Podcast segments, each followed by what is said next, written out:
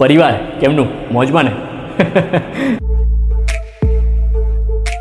Ladies and gentleman boys and girls હું છું આપનો હોસ્ટ એન્ડ દોસ્ત ડિજિટલ પ્રતીક અને તમે સાંભળી રહ્યા છો the Gujju digital Prateek show આપણો એક જ મોટિવ જો બસ મારા ડિજિટલ પરિવાર જોડે બે ઘડી વાતો કરીને મોજ કરવાનું અને સામે તમને પણ મોજ કરાવવાનું સાહેબ. તો બહુ થયું હવે ઇન્ટ્રો શિન્ટ્રો હાલો ત્યારે એપિસોડમાં મોજ કરીએ.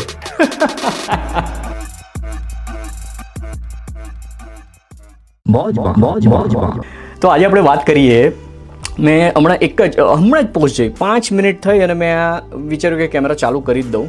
અને મેં કીધું ડીલે નથી કરવું નતર મારે આ આ જે કોન્સેપ્ટ વિચાર્યો હતો અને તમારી જોડે ડિસ્કસ કરવો તો એ ભૂલી જતું. તો મેં આ એક પોસ્ટ જોઈ અત્યારે ઇન્સ્ટાગ્રામ ઉપર.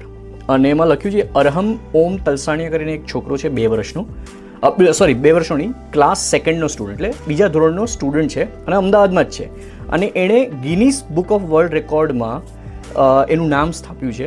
અને એઝ એણે કઈ રીતે નામ સ્થાપ્યું છે? As a as the world's youngest computer programmer by clearing Python programming language exam at the age of six એટલે છ વર્ષનો છે.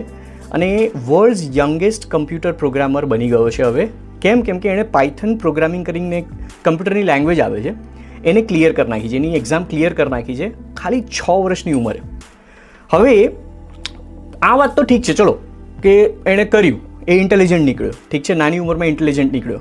પણ એનું રીઝન જ્યારે એને પૂછવામાં આવ્યું ને કે તને આટલું બધું પ્રોગ્રામિંગ અને પ્રોગ્રામિંગ કમ્પ્યુટર લેંગ્વેજીસ નાની વયે કેવી રીતે આવડી ગઈ, તો એણે કીધું શું ખબર છે? હી સેઝ અહીં લખેલું છે he says my father taught me coding I started using tablets when I was two years old મતલબ કે એના પપ્પાએ એને કોડિંગ શીખવાડવાનું ચાલુ કરી દીધેલું નાનપણ જ, નાનપણની ઉંમરેથી જ.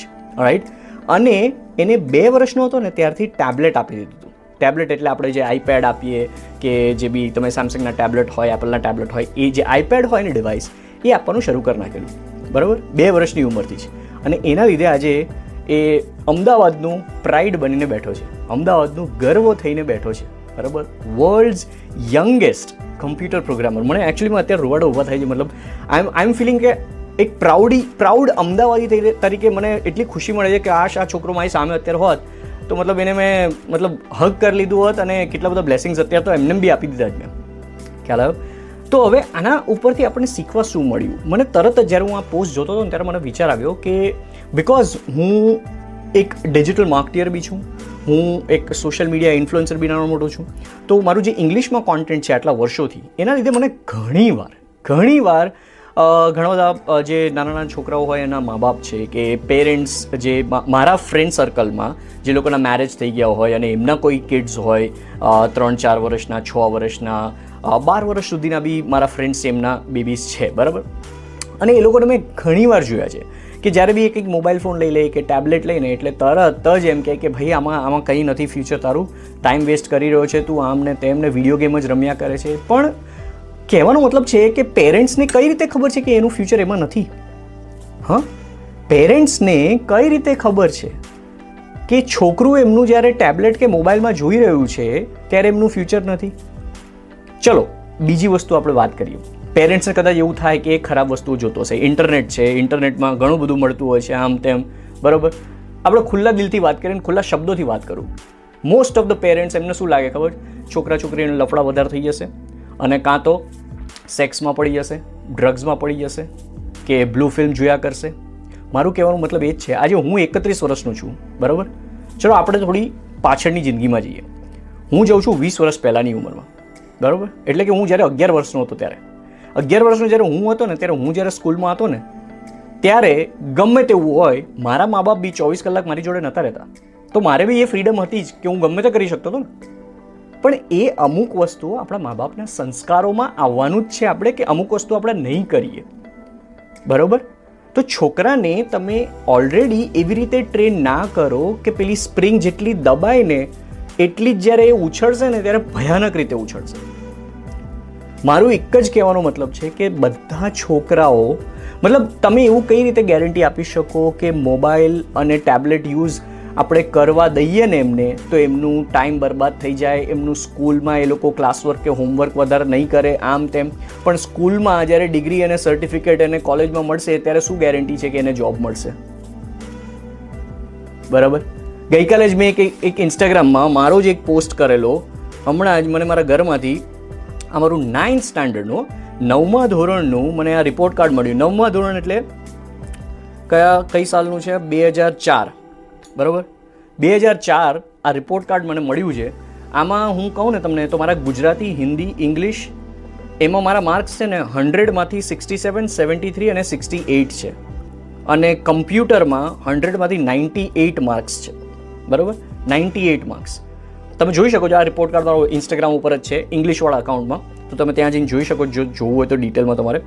અને મહત્ત્વની વાત બીજી એ છે કે આજે મારું જે આખું કરિયર બનેલું છે ને એ નથી આ ડિગ્રી ઉપર, કે નથી આવા રિપોર્ટ કાર્ડ ઉપર, કે નથી મારા કમ્પ્યુટરના સારા માર્ક્સ આવે એના ઉપર.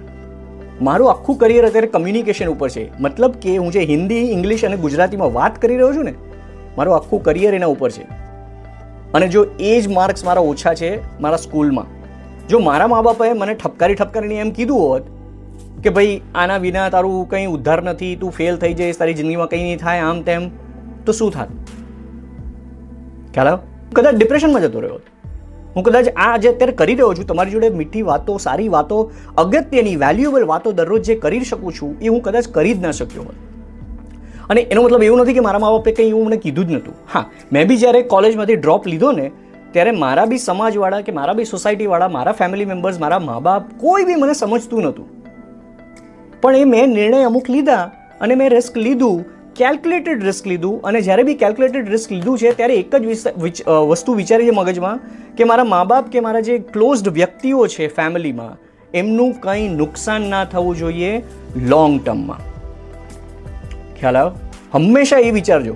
નજદીકમાં એમને દુઃખ લાગશે, નજદીકમાં એમને એવું થશે કે છોકરો અવળી લાઈને ચડી ગયો આમ તેમ, પણ લાંબા જીવનમાં તમે એમના માટે કંઈક સારું કરી રહ્યા છો, બસ એ ધ્યેયથી તમે જો કંઈક કરશો ને, તો કંઈ જ વાંધો નહીં આવે લાંબા ગાળે. તો આ નાના છોકરા ઉપરથી આપણે આ એક વસ્તુ શીખવાની છે કે પ્લીઝ તમે સમજો કે આ યુગ અત્યારે ડિજિટલ યુગ થઈ ગયો છે, તો આજની જે પેઢી છે, એને એ ફ્રીડમ મળવાની જ છે. આપણે એવું ના કહી શકીએ કે હા ભાઈ, જો મને હું મારી પોતાની જ વાત કરું, હું આટલો ડિજિટલ માણસ છું ને, તમને ખબર છે, મને મારો પહેલો મોબાઈલ ફોન ક્યારે મળેલો? કોલેજમાં. બરાબર? કોલેજમાં મને મારા પપ્પાએ મને એક ફોન લઈ દીધેલો, એ બી એકદમ નોર્મલ ફોન લઈ દીધેલો. કેમ કે હું નડિયાદમાં ભણવાનો હતો અને પપ્પા, મમ્મી અમદાવાદમાં રહેતા હતા, એટલે એ કનેક્શન અને કમ્યુનિકેશન થયા રાખે, એના લીધે મને ફોન આપેલો કોલેજમાં હં.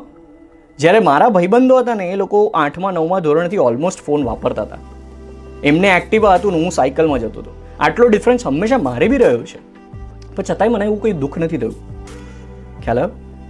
એટલે હું કહું છું કે આ જે ડિજિટલ યુગ છે ને, એ ડિજિટલ યુગમાં આપણે આપણી પેઢીને આવનારી પેઢી જોડે કમ્પેર કરાય જ નહીં.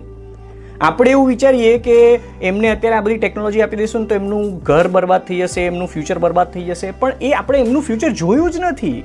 આપણે આપણા ખાલી જિંદગી ઉપરના અનુભવો ઉપરથી આપણે એમને જજ કરી રહ્યા છે. અને હા, એ બી ખોટી વસ્તુ નથી.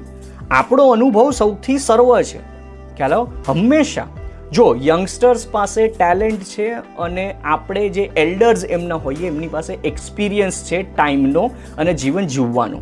તો એ હંમેશા પ્લસ પોઈન્ટ રહેવાનો. પણ આપણો અનુભવ આપણે ક્યારેક ક્યારેક આપણા યંગસ્ટર્સ ઉપર એટલો બધો પ્રેશરાઇઝ કરી નાખીએ છીએ કે અનુભવના બદલે એમના માટે એક ફોર્સ બનીને રહી જાય છે. તો મારી એક જ નમ્ર વિનંતી છે, બે હાથ જોડીને તમને કહું છું કે પ્લીઝ યંગસ્ટર્સને તમે તમારો અનુભવ શેર કરજો એક્સપિરિયન્સ બતાવજો. પણ પ્લીઝ એને એવા ફોર્મમાં ના લઈ જતા કે એમના માટે એક પ્રેશર અને ફોર્મ ફોર્સ થઈ જાય. પ્લીઝ જ્યારે આપણે એવું વિચારીએ છીએ કે એમનું ફ્યુચર બરબાદ થઈ જશે, તો આપણે એવું કેમ નથી વિચારતા કે આના જેવા છોકરાઓ બી છ વર્ષના ઘણા બધા દુનિયામાં હશે, જે લોકો નાનપણની ઉંમરે ટેકનોલોજી યુઝ કરીને કંઈક સારું કરી રહ્યા છે અને સમાજ નહીં આખી સિટીને, આખા દેશને એ પ્રાઇડ આપે છે પ્રાઉડ ફીલ કરાવે છે. આપણે એ કેમ નથી વિચારતા? પણ આપણું મગજ જ એવું છે કે આપણે નેગેટિવ વસ્તુ તરત જ પકડી લઈએ છીએ અને પોઝિટિવ વસ્તુ બહુ ઓછી દેખાય છે આપણને. પ્લીઝ પ્લીઝ આ વીડિયો થ્રુ જો તમને કંઈક શીખવા મળે તો એક વસ્તુ શીખજો. આપણી આવનારી પેઢીઓ માટે આપણે અનુભવ શેર કરવાનો છે. આપણો ફોર્સ કે આપણો પ્રેશર નહીં.